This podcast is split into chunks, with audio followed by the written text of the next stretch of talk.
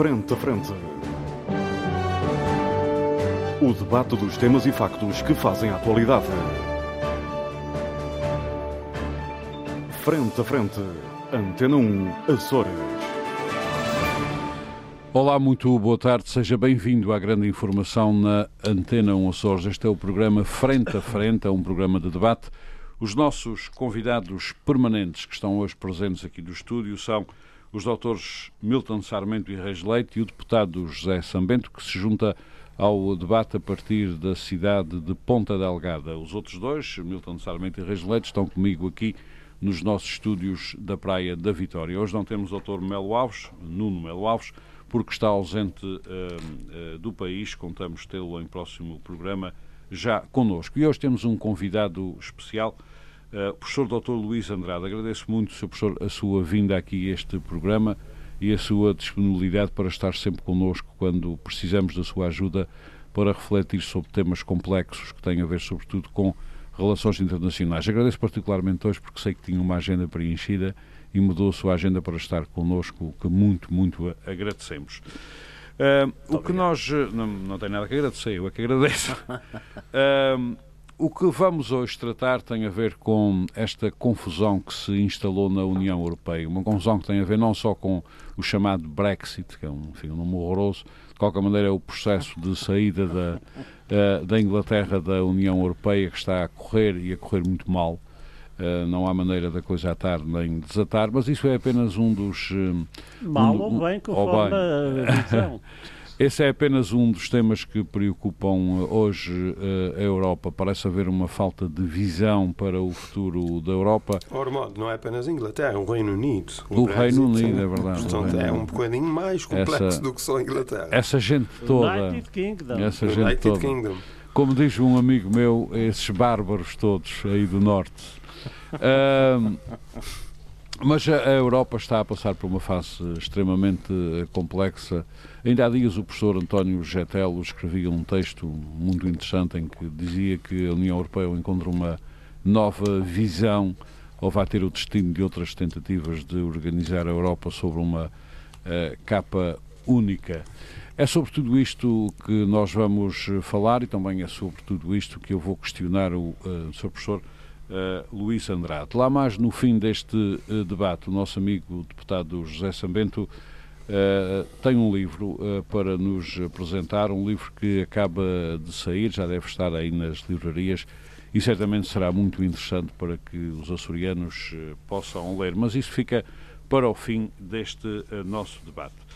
Sr. Professor, ehm, as coisas estão confusas na Europa. Há eleições para a Europa, para o Parlamento Europeu em uh, maio. Uh, e o que parece ser comum uh, na Europa, no discurso, mesmo com vista a estas eleições, é uma falta de ideias sobre como sustentar esta Europa, este chamado projeto europeu. A primeira questão que lhe coloco é que, em termos gerais, como é que está a ver isto tudo? Bom, antes de mais, eu queria agradecer o convite, cumprimentava o Dr. Armando Menos, os meus colegas que estão aí uh, no estúdio uh, em Angra. Cumprimento também aqui o Sr. Deputado São Bento Obrigado. e agradeço, portanto, esse convite.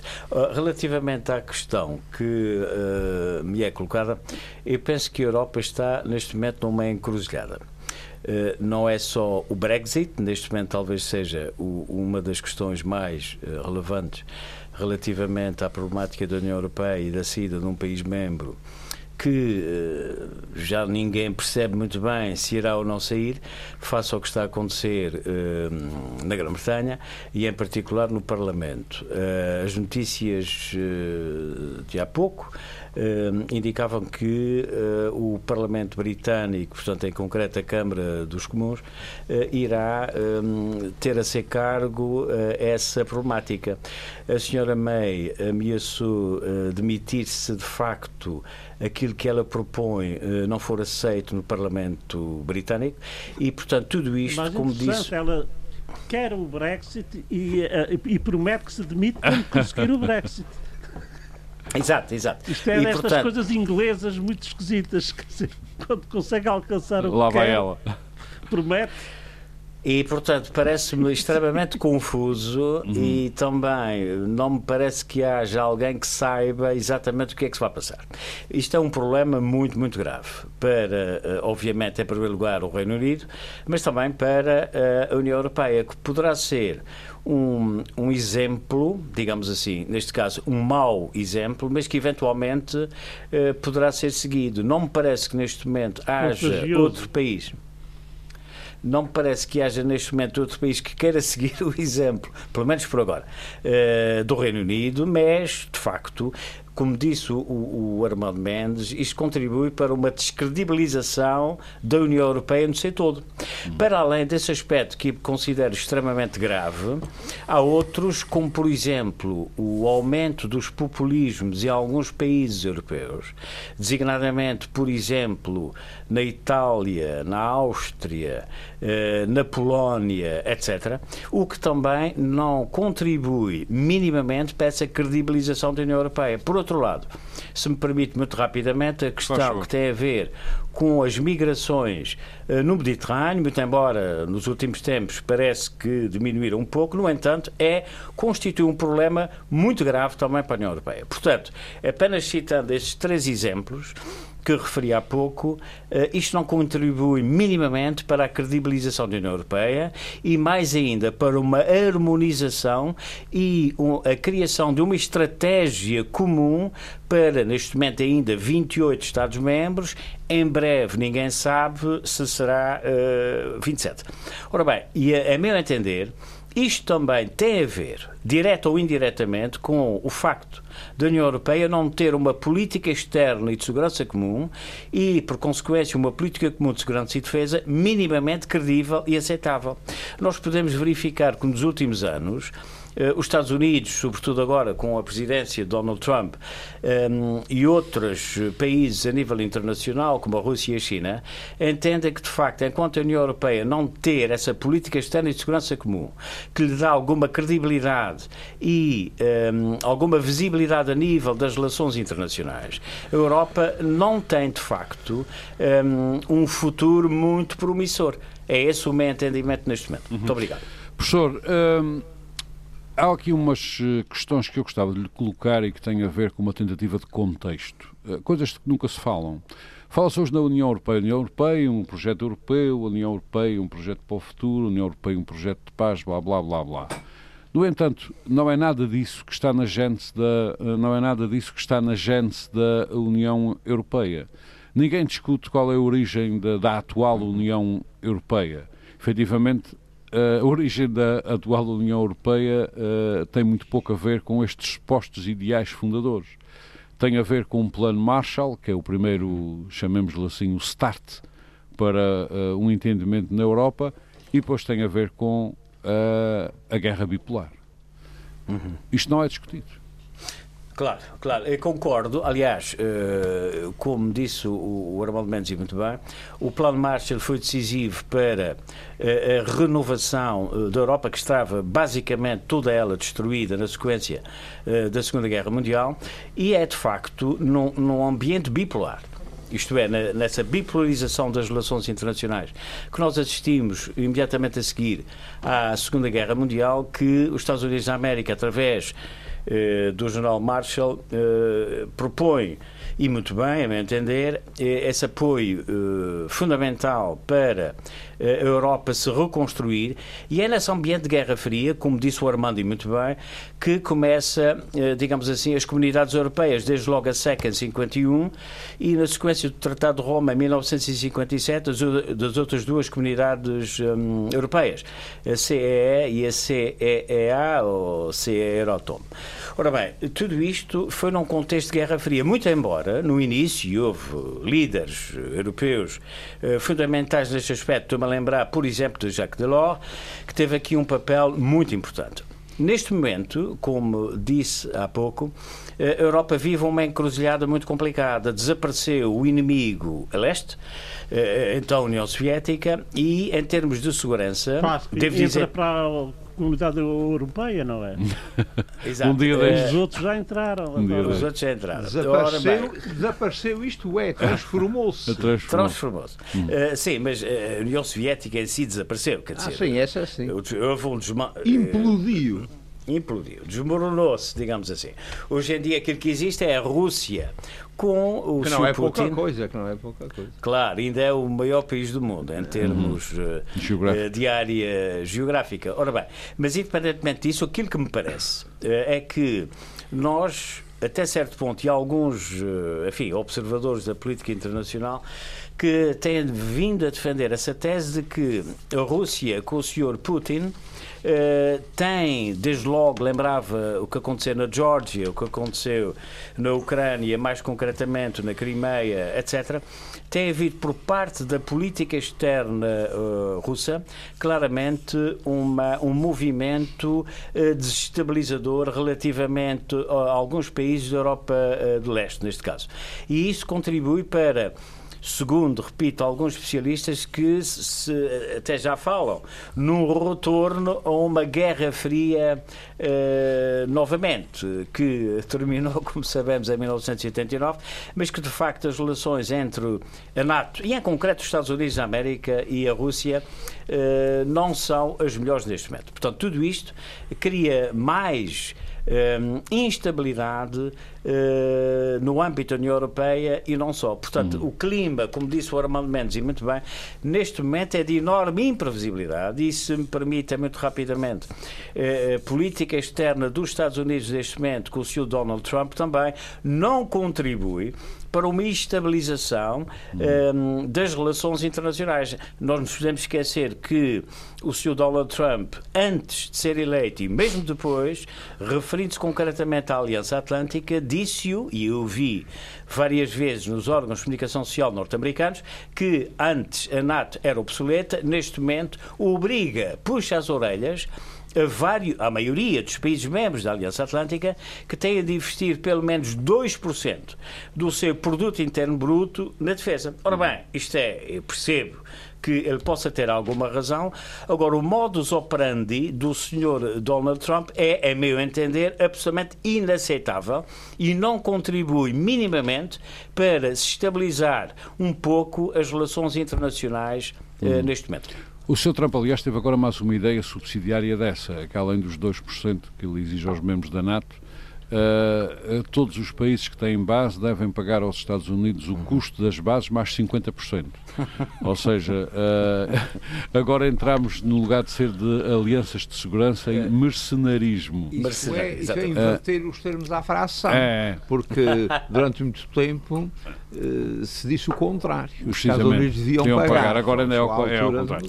Professor Luís Não, Andrade, nestas lógicas que temos vindo a, a- a abordar e que são lógicas pouco faladas, pouco conhecidas, ehm, a razão de ser da União Europeia, eh, como um dos pilares da Guerra Fria, eh, seria eh, ter efetivamente uma função importantíssima de contenção ideológica nessa Guerra Fria. O que significa que nessa perspectiva a partir de 89, 91, 89 é quando eh, declarada a, a derrota política e cai o muro de Berlim, em 91 é quando o Pacto de Varsóvia se desfaz.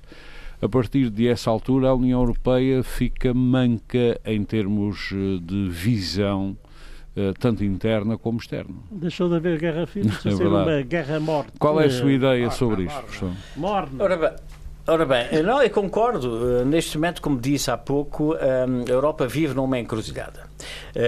Há claramente uma divisão entre vários países que são governados, a meu entender, por regimes mais ou menos populistas. Há, por exemplo, citaria o caso da Hungria, que é um caso paradigmático do Sr. Orban, que de facto se recusa hum, sistematicamente a seguir as diretivas da União Europeia relativamente, por exemplo, ao problema das migrações. Hum, e isso é, é patente.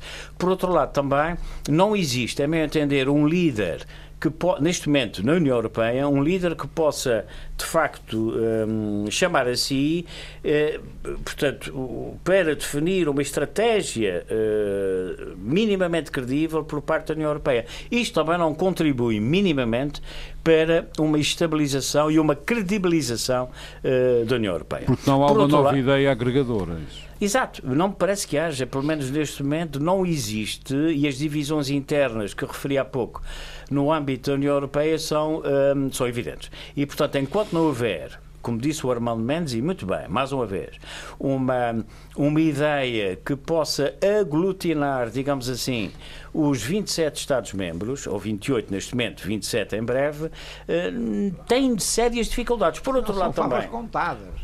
Quanto maior o número de Estados-membros, neste momento são 28, em breve 27, obviamente que a tarefa é muito mais complicada, porque harmonizar os interesses de 27 Estados-membros neste momento é muito complexo. Uhum. Professor, antes de abrirmos este debate, mais uma questão para lhe colocar. Aparentemente há muita gente, o caso dos Açores para mim é para paradigmático, mas não é apenas uh, o caso uh, dos Açores, que vê a União Europeia como um abastecedor financeiro, um abastecedor uh, de dinheiro. É claro que as coisas mudam, as políticas mudam, estas regiões que veem isso têm uns desgostos grandes, como por exemplo tiveram os Açores com, a, com as cotas leiteiras.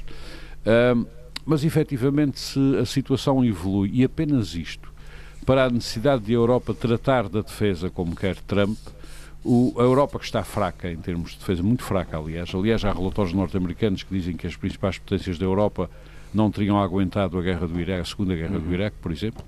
Uh, o investimento em defesa seria de tal maneira brutal que, mesmo aguentando-se a União Europeia, esse dinheiro teria que sair de algum lado e ia-se escutar para outras coisas. E isso, para quem está dependente desses orçamentos como nós, é uma notícia interessante. Claro que sim. Aliás, uh, como sabemos, e disse também há pouco, a maioria dos, dos Estados-membros da União Europeia não têm disponibilidade, ou pelo menos capacidade, ou vontade uh, de investir os tais 2% que o Sr. Trump refere, e muito bem.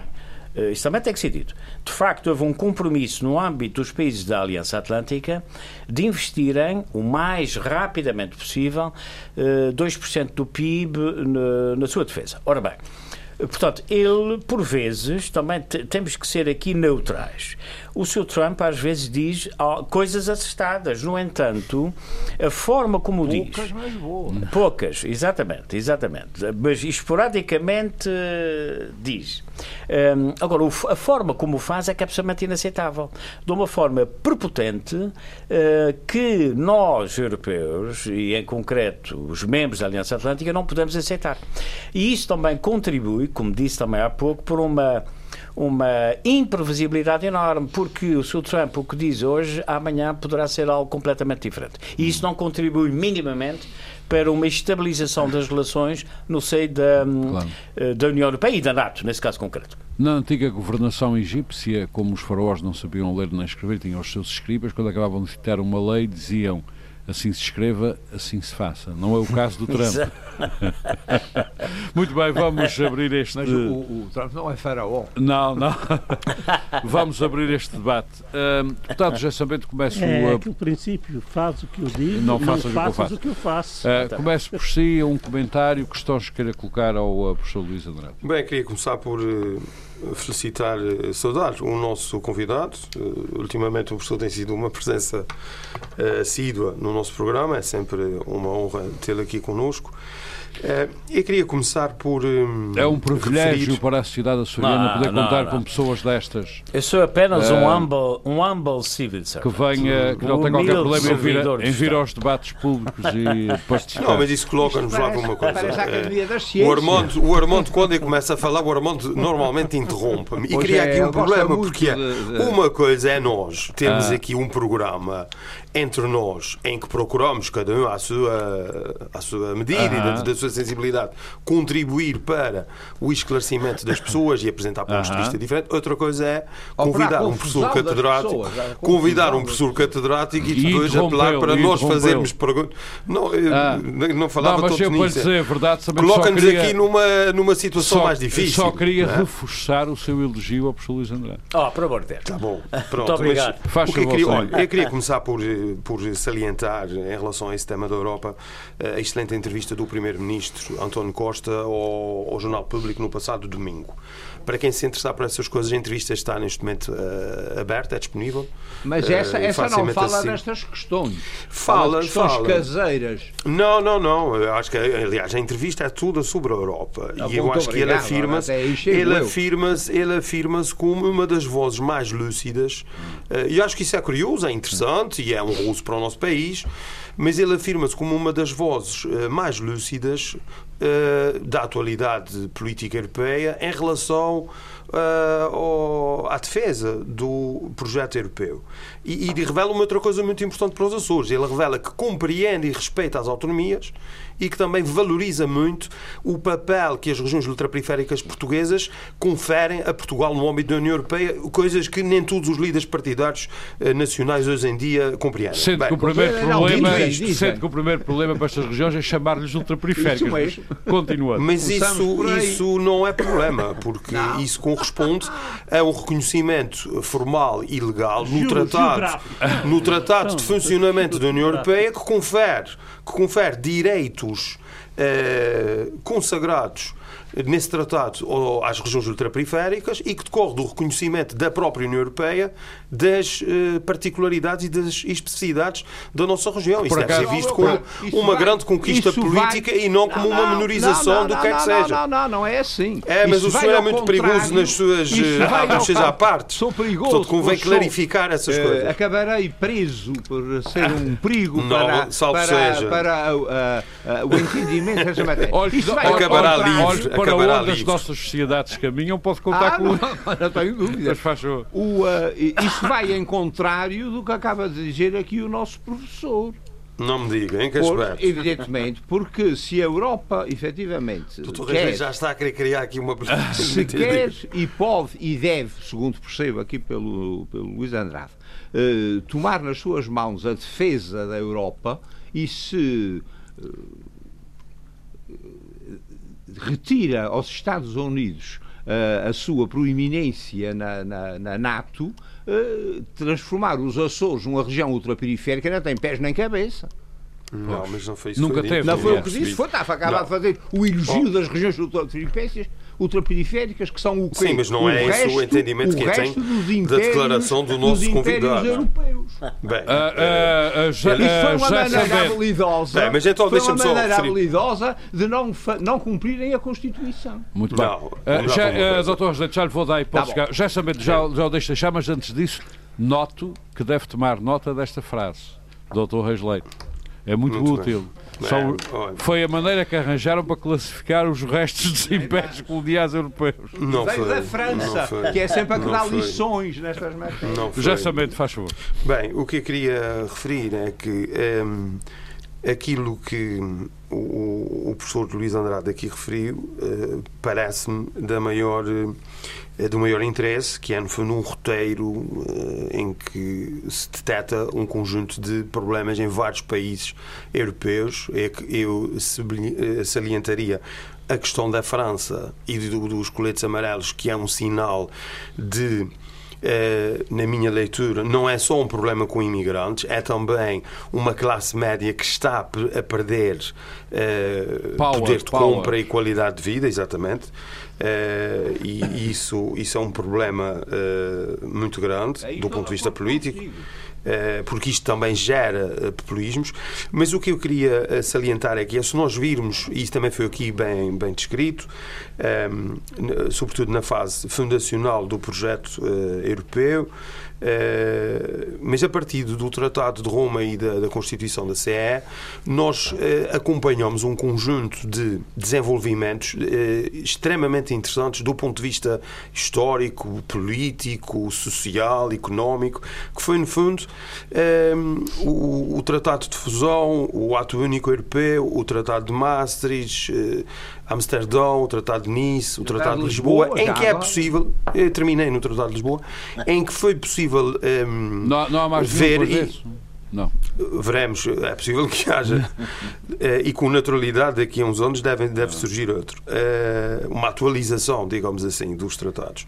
Agora, sobretudo a partir de, de Maastricht, que é, que é de 1992, passou a haver uma lógica de domínios em que os países cooperavam a questão dos três pilares, eu não quero ser aqui muito exaustivo em relação a essa questão, mas isso é interessante pelas consequências políticas que tem e pelas implicações que uh, se pode constatar na atualidade. Havia um pilar de cooperação, uh, perdão, um pilar de integração e dois pilares de cooperação. Isso depois é reformulado uh, mais tarde, sobretudo no, no, Tratado de Lisboa. Agora, eu refiro isso só para deixar também claro que sempre, sempre houve, ao longo da Constituição Europeia uma tensão entre a cooperação numa lógica mais intergovernamental e uma tensão com o outro lado, uma lógica mais integradora, eh, eh, alguns gostam de lhe chamar federalista. Uh, e, portanto, uh, mais uh, sentida no Parlamento Europeu, mais vivida é no Parlamento Europeu e na Comissão Europeia. Mas isso significa que os problemas e as tensões no processo de construção europeia, que é, como referi, extremamente interessante. Ou desconstrução agora. Desconstrução. Chega a um ponto, era aí que eu ia chegar. Nós, independentemente dessas dificuldades, e que foram ultrapassadas com negociações, com grandes líderes europeus, com, com idealismo também, às vezes mais com pragmatismo. Agora, nós chegamos a um ponto que, desse, do, do ponto de vista desse processo, eu acho que nós estamos a regredir e é isso que me preocupa. E, portanto, eu, eu, eu no fundo, partilho aqui, eh, não gosto de assumir esse papel, confesso, gosto de ser um otimista, um otimista moderado, mas eu partilho aqui das preocupações do nosso convidado, que é nós. Uh, do ponto de vista da lógica integradora do processo, de aprofundamento da integração do processo eh, da construção europeia, nós, eh, se formos absolutamente lúcidos na análise, aquilo que nós vemos é que, infelizmente, os sinais de regressão começam a ser regressão já e talvez deriva. regressão na lógica de agora deixe-me só dizer uma coisa. agora, já sabia, há aqui uma questão que eu sinto. Quando eu percebo que eu não sou eu sou assim um pouco tapado toda a gente percebe. quer dizer que os nossos ouvintes perceberam tudo. Muito bem. Mas, mas há um aspecto que eu queria só terminar agora. Ah. isso não significa mas tem que colocar uma questão que, ao professor já vou colocar uma questão. Isso não significa que eu acho que o projeto uh, europeu uh, irá implodir.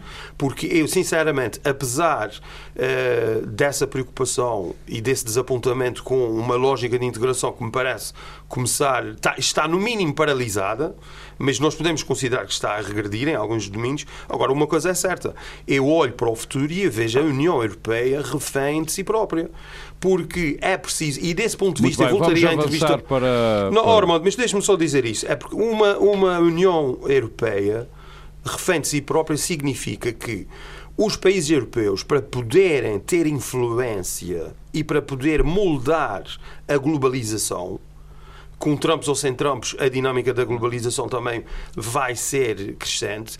Isto só pode ser feito com um países unidos na Europa, com uma União Europeia. E, portanto, acho que isso. Ou então com um bom balanço isso, de poder, mas isso é outra história. Uh, questão para o queria, Luís Andrade. Eu queria um, fazer duas perguntas, ou, ou melhor, fazer uma pergunta e pedir-lhe um comentário. A Muito pergunta bem.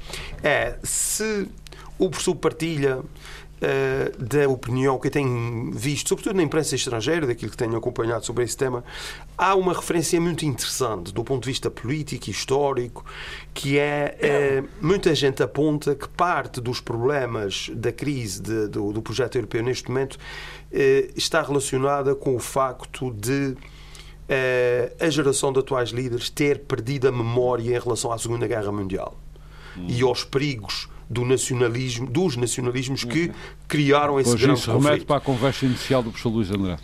Sim, eh, a mas eu gostava questão... de... A segunda questão é um comentário ao seguinte, é um comentário que eu até uh, estendo aos outros colegas se quiserem pronunciar sobre isto, porque eu acho que é uma frase extraordinária. Que foi quando. Uh, é a frase o, do Dr. Reis Leite sobre as ultraperiferias? Não, não, não, não. Não é, não é. É a frase, é a frase, do, do, é a frase do atualmente ex-ministro do Brexit uh, inglês. Ah, sim, sim. Quando, vou, quando o Leave, portanto, quando a saída uh, da União Europeia venceu o referendo no, no Reino Unido. Uh, o governo britânico nomeou, aliás, o primeiro-ministro caiu, como se recorda, houve um novo governo, embora mantendo-se conservador, um nomeou um ministério específico para o Brexit. O primeiro-ministro do Brexit, e o comentário que eu pedi ao, professor é, é este, o primeiro eh, ministro uh, inglês do Brexit diz essa seguinte frase. Uh, interrogado sobre um, um, jornalista belga, salvo erro, numa uh, entrevista, ele diz o seguinte: ela pergunta-lhe então agora o Brexit não acha que isto para, para o Reino Unido é um problema e particularmente para Londres, para a Inglaterra e tal. E ele diz isto: não vejo nenhum inconveniente. estou a citar: não vejo nenhum inconveniente, apenas consideráveis vantagens com o Brexit. Com o Brexit, exatamente. Sou Luís Andrade, uh, muito bem, muito obrigado. Sou Luís Andrade, a primeira questão que o uh, nosso amigo José Bento coloca uh, tem a ver efetivamente com aquilo que conversamos na entrevista inicial, ou seja, parece haver uma falta de memória dos tempos iniciais, ou há falta de memória dos tempos iniciais, ou os tempos iniciais não são os tempos de hoje, e se calhar esta União Europeia voltamos ao mesmo, quer dizer, e voltamos também ao que o professor Tel defendeu num artigo que vai sair em pouco tempo e que já foi pré-publicado por aí. Uh, ou isto encontra uma nova Esse visão. Por aí é no Diário Solar. Não, em Lisboa. uh, e vai ser publicado, aliás, pela Assembleia da República. Uh, Esse é o conjunto. É, ou seja, ou há uma nova visão agregadora pela Europa, ou podemos rezar por alma disto. Não? É? Eu penso que sim. Aliás, na sequência daquilo que disse há pouco, e agradeço as questões do meu um, ilustre amigo e deputado de São Bento, um, é, tem a ver também com isso, mas não é só. E quando disse há pouco que uh, se a União Europeia não caminhar no sentido de implementar com credibilidade uma política externa e de segurança comum e, consequentemente, uma política comum de segurança e defesa, não é, como disse o, penso eu, o Dr. Reis Leite, um, para enfrentar a NATO. Não, a minha perspectiva é que a União Europeia deve caminhar nesse sentido, mas como uma perspectiva complementar à Aliança Atlântica, porque independentemente dos problemas que a Aliança Atlântica vive neste momento, desde logo, desde 89-91, com o novo conceito estratégico que se teve a adaptar à nova geopolítica mundial, que já referi há pouco e não vou repetir, é, é fundamental que, de facto, essa complementaridade, se eventualmente, uh, e se me permita também, não há muito tempo esta parte, um, um assunto que eu reputo de importante, mas extremamente complexo, uh, que o presidente Macron ainda se referiu a ele não há muito tempo, que é a criação do exército europeu. O problema que se coloca é, penso eu, desde logo, quem é que pagará a criação desse exército. e aí, é América. Oh, e aí é percebo que haja por parte de vários líderes da União Europeia esse, esse, essa perspectiva. Isto quem é, paga, quem nós... manda e quem usa são questões absolutamente e... essenciais numa Europa tradicionalmente de Estado. Os americanos já foram dizendo, não ah. sei se agora pelo Trump especificamente, mas várias vezes, que não haverá tropas americanas comandadas por generais que não sejam americanos. Obviamente. Claro, claro. Estamos Aliás, entendidos. Isto, isto quase Coisa que a Europa assim. nunca disse. Nunca disse. Exatamente. Não, Portanto, não podia. Professor, Mas, faz favor. Eh, referindo concretamente à, à questão, ehm, é também, não é só, mas é também uma questão que tem a ver com os atuais líderes eh, de, dos vários países da União Europeia não ter essa memória exatamente do que aconteceu um, depois da Segunda Guerra Mundial e o estado absolutamente deplorável em que se encontrava a esmagadora maioria dos países europeus na sequência dessa guerra. E, portanto, mas uma coisa tem que ser dita: é um facto inegável que desde a criação das comunidades europeias, portanto, em 51, 57 e agora da União Europeia mais tarde, a partir de Maastricht, é evidente que houve paz na Europa. Eu diria mais paz na União Europeia, não na Europa. Uhum. Permita-me a correção. Porquê? Porque na última década do século passado, portanto do século XX, veja-se o que é que aconteceu na, nos territórios. Exatamente, da Jugoslávia. e, portanto, a incapacidade da União Europeia de Exatamente, que, sem dúvida. Os sem bombardeiros dúvida, voaram da costa, aliás, da, da costa da Califórnia, alguns deles. Exatamente. E outros portanto, da costa leste mais uma vez, há uma prova uh, que a União Europeia não se entende relativamente eh, conflitos, e esse foi um conflito demasiado sério, como sabem, desde logo na Bósnia-Herzegovina e no Kosovo, em 1999, e, portanto, mais uma vez, a União Europeia dê provas inequívocas que não tem capacidade para agir, para tentar dirimir uh, esses problemas. Mais uma vez, foi necessário uma intervenção militar por parte dos Estados Unidos da América para resolver o assunto. Isso também tem que ser dito. Portanto, eh, a minha perspectiva é que tem que haver uma complementaridade. Se eventualmente a União Europeia avançar para essa política externa e de segurança comum face à, à Aliança Atlântica. No entanto, também, gostaria só de dizer isto: a NATO, quer se goste, quer não, foi a aliança militar mais bem sucedida da história mundial. Durante 70 anos, aliás, Uh, dia 4 de abril, daqui a uma semana mais ou menos, um, a Aliança anos. Atlântica comemorará 70 anos de existência e isso também, independentemente dos períodos, enfim, mais ou menos complicados que nós vivemos, desde logo em 1966, com o General de Gaulle em França e, e a dialética complicada que houve entre os Estados Unidos da América e a França nessa altura. Aliás, Olha, sabem. E não, e não foi com o Trump nem com nada que se parecesse. Exatamente. Lembra-se o que é que lhe disse o Kennedy? Sim, sim. Quando ele disse que não queria a, União, não queria a NATO em Paris. Exatamente. Hum. Também quer que eu leve os cemitérios dos soldados Exatamente. americanos que defenderam sem a França. Hum. Exatamente, sem dúvida, sem dúvida. Aliás, era Fontainebleau a, a sede da Aliança Atlântica no início, por isso hum. mesmo que o diferente com o General de Gaulle e a administração americana que passou já para agora, professor, Já agora, o de Gaulle podia-lhe ter respondido o que é que eu faço ao, ao cemitério dos franceses que lutaram Exatamente. pela independência da América? Uh, dos Estados ah, Unidos. Dos Estados Unidos. Tem lá uma estátua de Lafayette. é? O Marquês de Lafayette, exatamente. Lá em, Ora bem, em pleno Washington. Não é? é verdade, Lafayette. Ora bem, mas não sei se respondi à questão. Sim. Quanto ao comentário do, do, do ex-ministro... Do inglês, ou seja... Uh, aliás, o que há de estranho, professor, já agora complemento, o que há de estranho nesta história inglesa é que a, a democracia inglesa é uma democracia que habitualmente respeita escrupulosamente a vontade do povo uh, do, do, Reino Unido, não é? Desta vez armaram um sarilho de tal ordem, já ninguém sabe muito bem a, a quantas andam.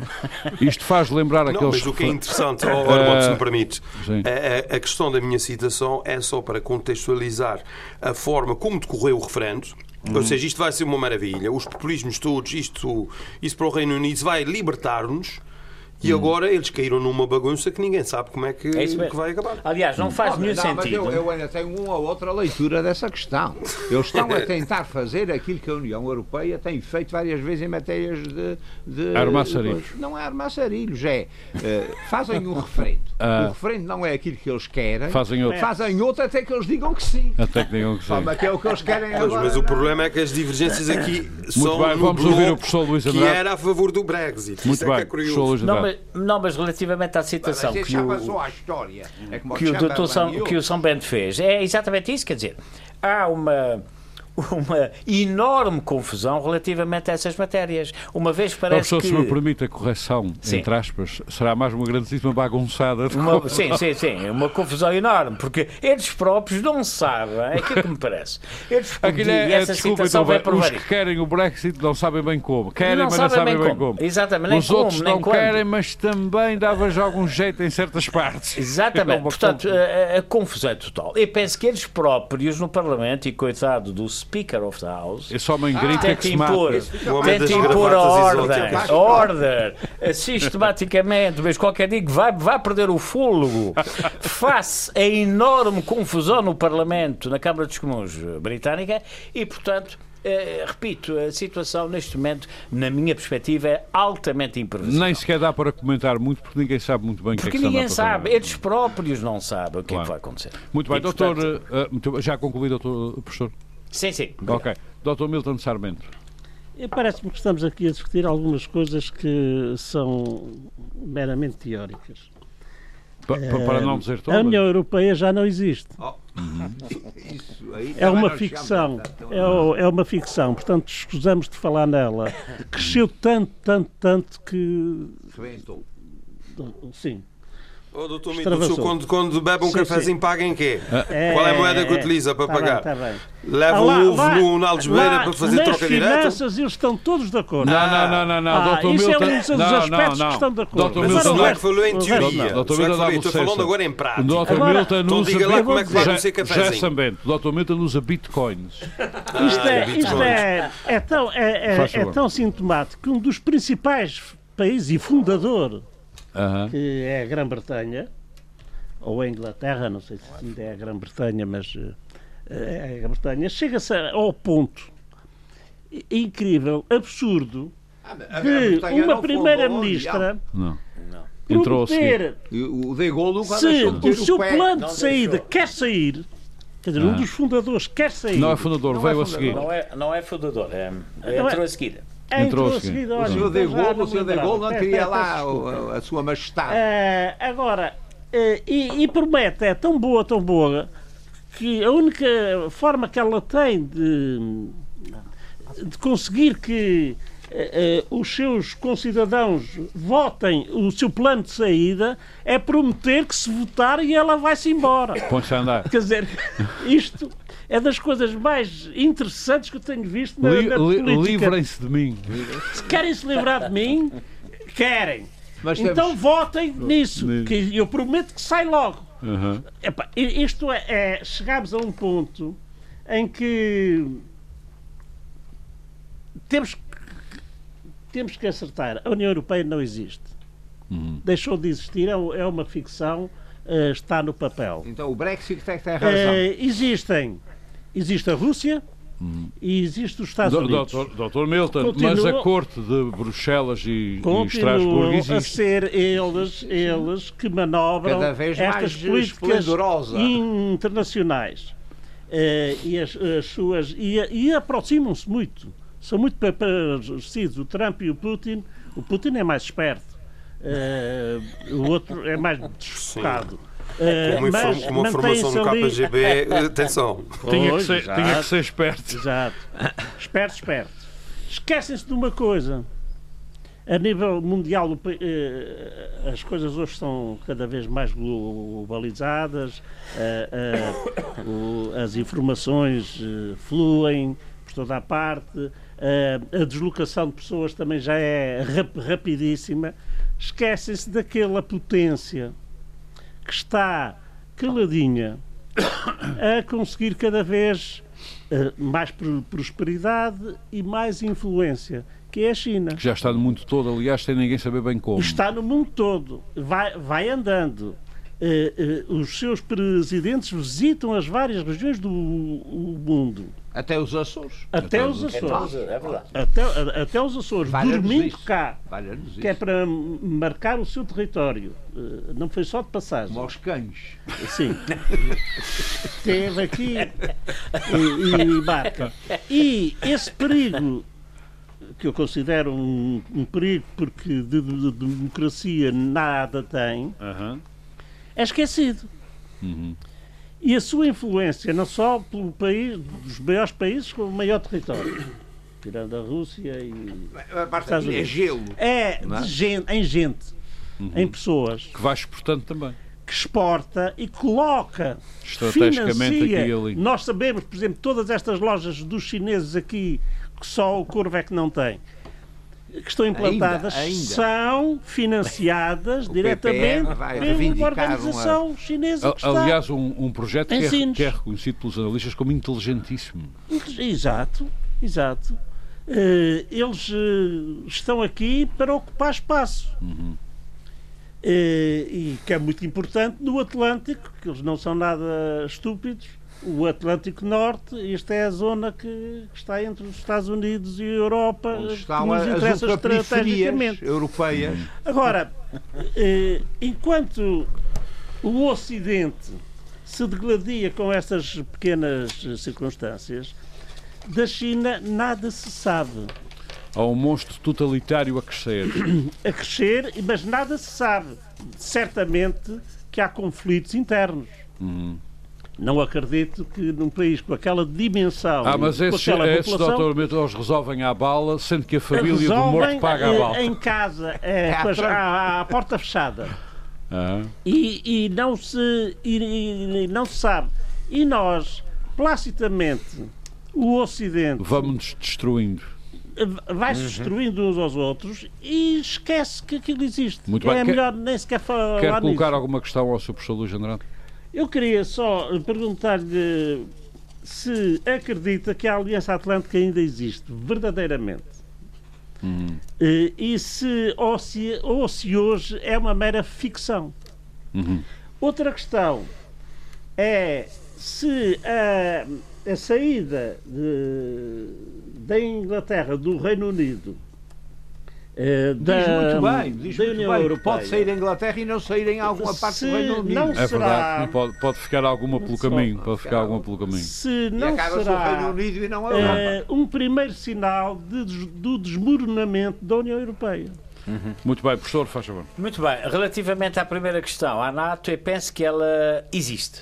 Uh, gostemos ou não, é um facto, independentemente, como referi uh, na minha uh, introdução, que há e continua a haver problemas por resolver. Mas o, o, facto é que a Aliança Atlântica existe. Aliás, lembro perfeitamente quando desapareceu ou implodiu a União Soviética em 91 uma das questões que colocou foi exatamente isso que o, que o Dr. Milton Sarmento referiu, isto é, a NATO perdeu a sua raison d'être, a sua exato, razão de exato. ser. Ora bem, mas, como sabem, hum, ela conseguiu hum, alterar uh, a sua estratégia, uma vez que, e citaria, por exemplo, o caso do Afeganistão em dezembro o que obrigou, de aliás, a uma redefinição da área exatamente, Exatamente, é isso mesmo.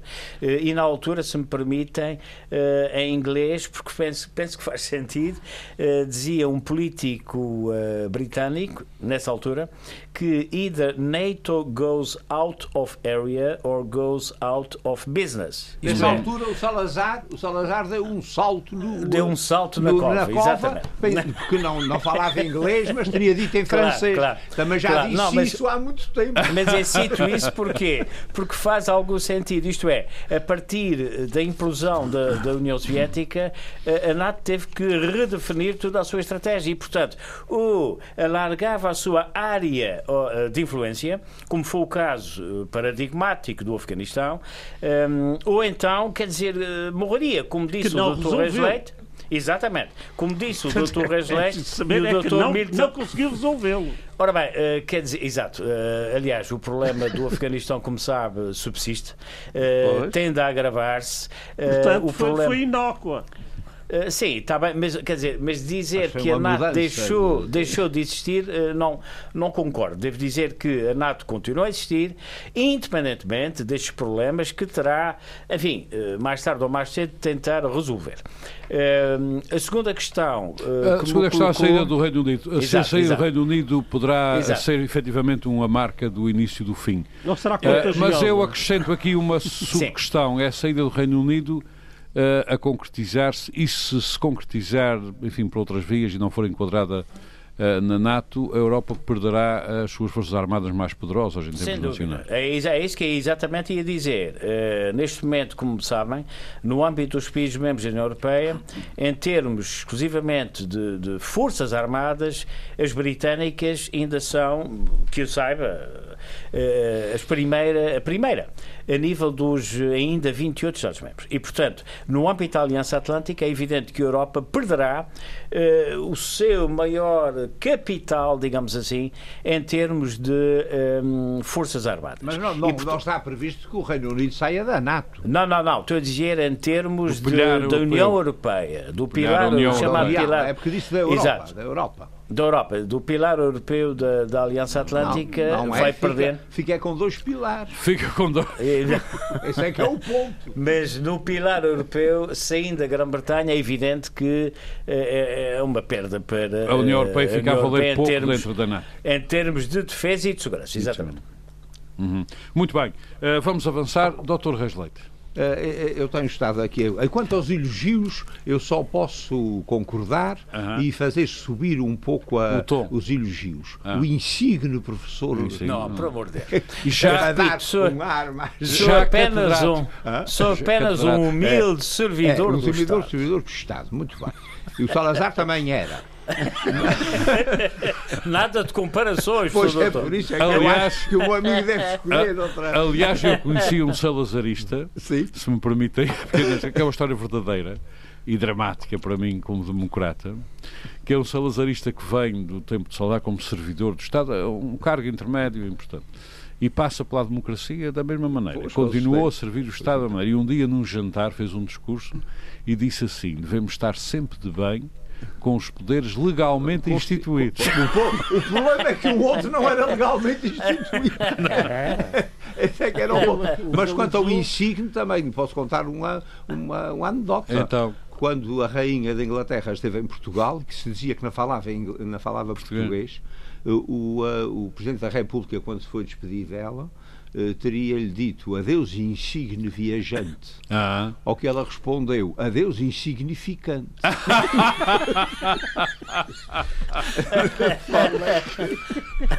Bom, vamos, vamos, Faz favor. vamos para coisas mais sérias.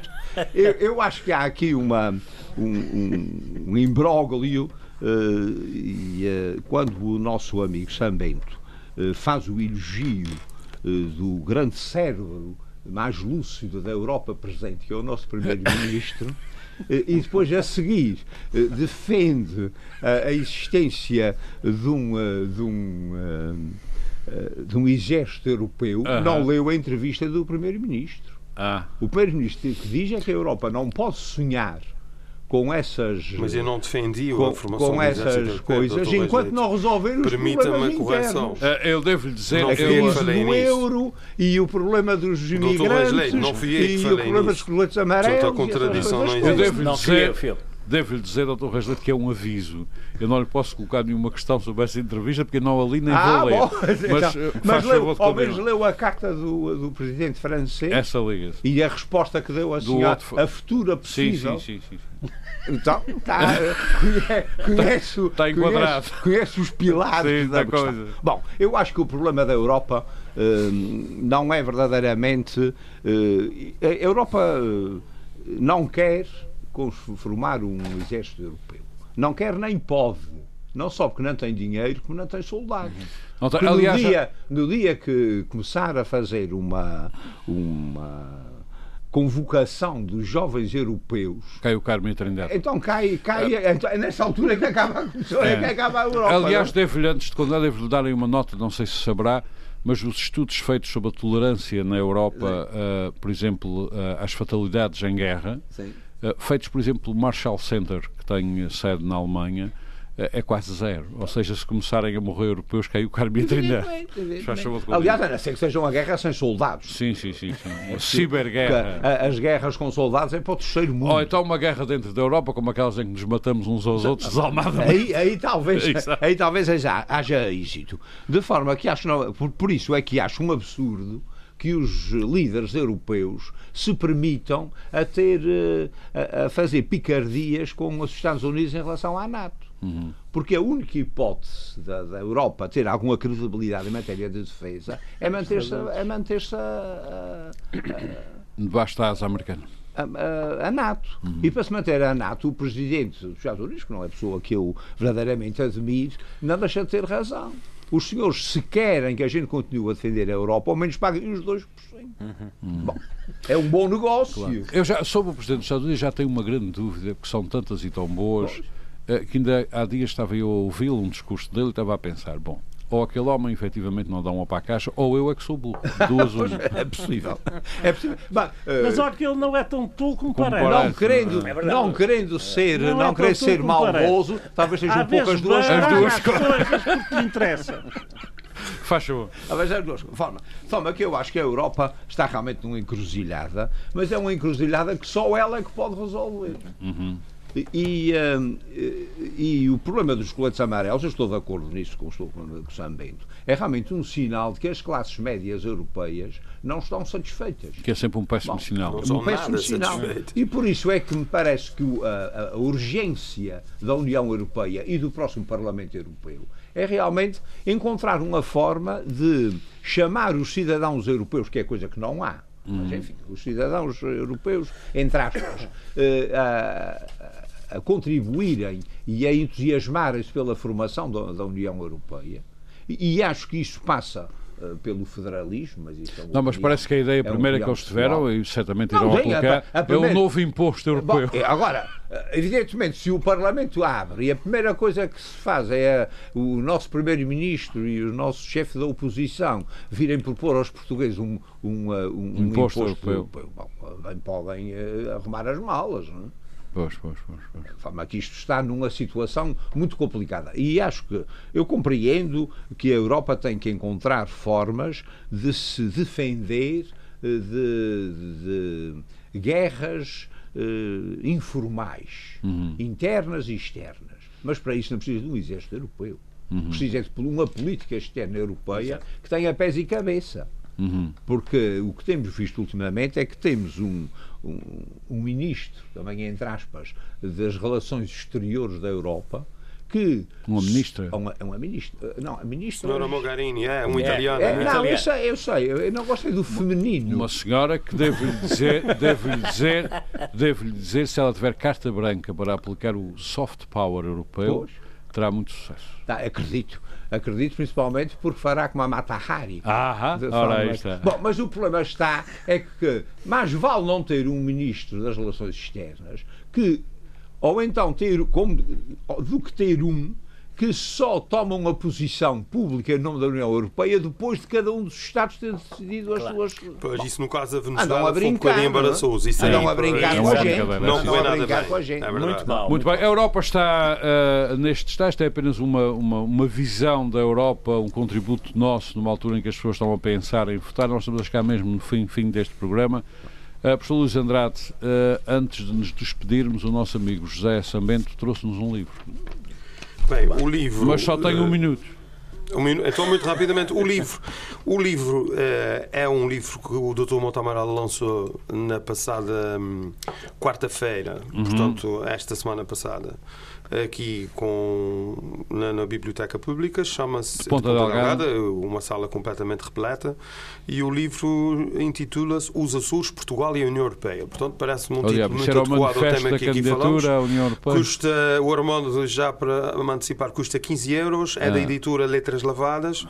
É, é um livro que ainda não tive oportunidade de, de ler, li só uma parte inicial, mas eh, esse, texto, esse livro mas, reúne mas um conjunto de, de intervenções Uh, e pela apresentação que foi feita pelo, pelo Dr. Jaime Gama e pelo, pelo Dr. Pedro Gomes, uhum. uh, penso que eles deixaram no ar boas notas. Uh, enfim, um, um grande, uma grande curiosidade em relação à leitura do oh, livro. Oh, oh, também, curiosamente, as notícias sobre o lançamento do livro com entrevistas, falavam todos, menos o Jaime Gama. Ah, muito bem. O que é que, uh, ele, disse? O que, é que ele disse? Uh, agora já não tem tempo, já não tem tempo para dizer. Já disse, disse, disse já não bem, tem tempo, já não tem tempo. Disse muito, muito obrigado. Aqui fica o livro positivas sobre o autor e sobre o livro. Muito bem, aqui fica o livro do, lançado agora, quarta-feira, do Dr. Montamaral, sobre os Açores, Portugal e a Europa, um conselho para as pessoas que quiserem ler.